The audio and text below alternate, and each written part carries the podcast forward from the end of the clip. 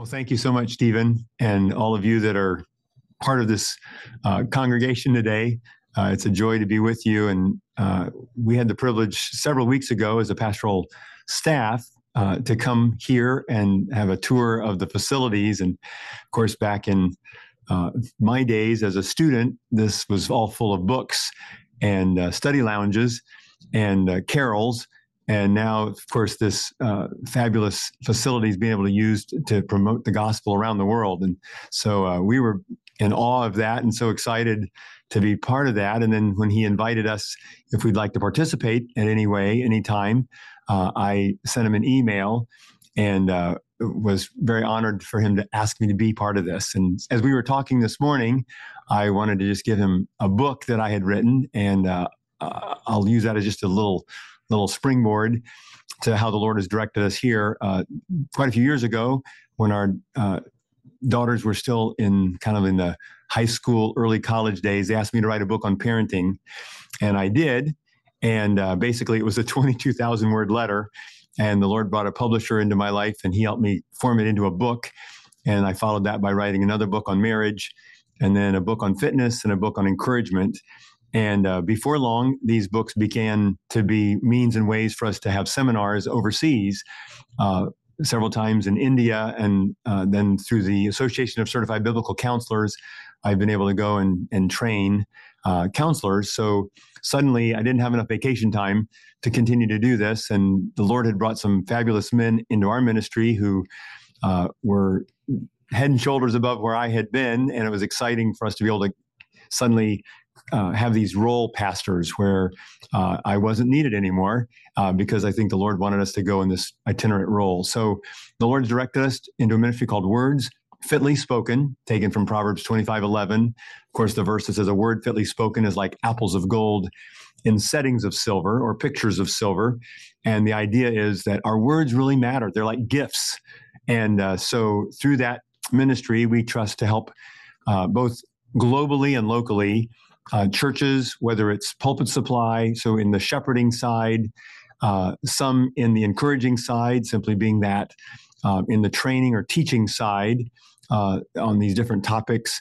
And then just seeking to be able to uh, do this as the Lord opens doors. So uh, this next year already, uh, it looks like we're going to be in London for a month doing pulpit supply and then doing some marriage seminars in the mission field of America and then going to South Africa to do a station supply, they call it, where I live, where the missionary lived. He comes back, and I, my wife and I will live there. And then um, May and June see us going to Brazil and Germany, doing some more counseling training, and uh, the other parts of the of the the year are still kind of being formulated. But I just thought uh, I would love to share that just quickly. Uh, Brother Stephen uh, offered me to do that, and I wanted to just share that with you too. Um, now, I'd love to direct your thoughts to Ephesians chapter 3 and looking at verses 14 through 21. Um, this passage has really meant a lot to me through the years. And uh, often when I have preached, not necessarily in our church, uh, because th- that would get old if they always close the sermon with the same prayer, but in other churches overseas as well, uh, I love to pray this prayer audibly uh, filling in not necessarily names, but making it a little more personal. But I believe Paul had this written. Oh, well, Christ had it written. Jesus had it uh, inspired, and Paul wrote for us to consider this ourselves. And of course, you know the the uh, situation that he was in was uh, really uh, difficult. I think sometimes we think we have it difficult. We're in America or we're in another country, and we have government that isn't quite as understanding or they're they're seeking to kind of stamp out Christianity. Well, I think the Romans were doing just that too, and uh, no greater authorship than for someone to say, um, "For this reason, I bow my knees before the Father." You know, humbly coming before the Lord. And why do we do that? Well, I loved what was already stated that we want the advancement of the kingdom and revival of the church, and it's not going to come just because someone can preach well it's going to come because someone kneels well and seeks God's face. And this is just amazing and awe inspiring to think of all of you that are part of this and the many that might eventually tune in on a recorded site or just simply know that we're praying. But we bow our knees And not because it's just some group and uh, this whole conglomerate is going to pray, but each one of us individually says, from whom every family in heaven and on earth is named. Uh, God knows us by name. He knows us by individuality. We have talents and personalities that are specific to us, and He wants us to use them for His glory. And He goes on, He says that according to the riches of His glory, He may grant you to be strengthened with power through His Spirit in your inner being. And so the mind mindset is what you do, what you accomplish. Please don't take the credit. Make sure you realize that it's because of His riches and glory that he helps you to be strengthened. And the only reason you're strengthened is because you have that power in your inner being through the Holy Spirit, through the, the paraclete there. And it goes on, though, the reason you're praying this is so that Christ may dwell in your hearts through faith. Um, many of us at various times have some pretty uh, life changing, life altering, life perhaps potentially defeating circumstances that hit us. And yes, in and of, of themselves, they can be. Just like we're talking about Paul, he says in Philippians, you rejoice evermore. Why? Uh, or in First Thessalonians, rejoice evermore, pray without ceasing, and everything give thanks, because you have your hope in Jesus, that Christ is dwelling in your hearts. And then one of the reasons it helps us is because that go that you, being rooted and grounded in love, so you're rooted and grounded in love for a reason, not just okay, you're loved, and that's so wonderful, that's so warming, but you're loved now because you need to have strength to comprehend with all the saints as it goes on. It says, What is the breadth and length and height and depth? Basically, the uh, all encompassing God, His love, His care, His concern, and His sovereignty.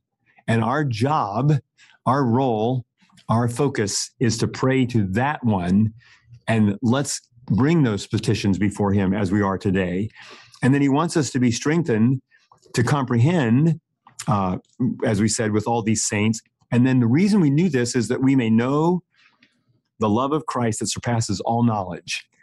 And that is an amazing fact that he loves us so much and it surpasses our knowledge. How can he love me, this ungrateful, carnal flesh, and yet he does? And then he gives me the privilege of serving him by, Lord willing, being an encouragement uh, to others. And then he goes on and says, To know the love of Christ that surpasses knowledge. And why? That you may be filled with all the fullness of God. And I hope that we will all take that as a challenge. I'm not here just sharing that with you so that you do this. I feel like Stephen and I need to be doing this exact same thing to be filled with that. And then he closes this with now to him who is able to do far more abundantly above all that we could ever ask or think. Let's pray to that God. Let's bring our petitions before Him abundantly more than all that we ask or think, according to the power that's at work within us. It's nothing that any of us do or say as far as our humanity. It's our God breathed a power in us. And then the reason we do what we do is to Him be glory in the church and in Christ Jesus throughout all generations, forever and ever. And amen. I trust that today as you are challenged, reminded, encouraged that we are bowing our knees before our Father so that we can fulfill this task that's to us. Remember, we're each individually named. So let's, John or Fred or Frank or Susie or whomever you are, let's bring this before the Lord personally, asking His guidance and His blessing. And may the Lord continue to help you as you pray for your spiritual strength to help others. Thank you.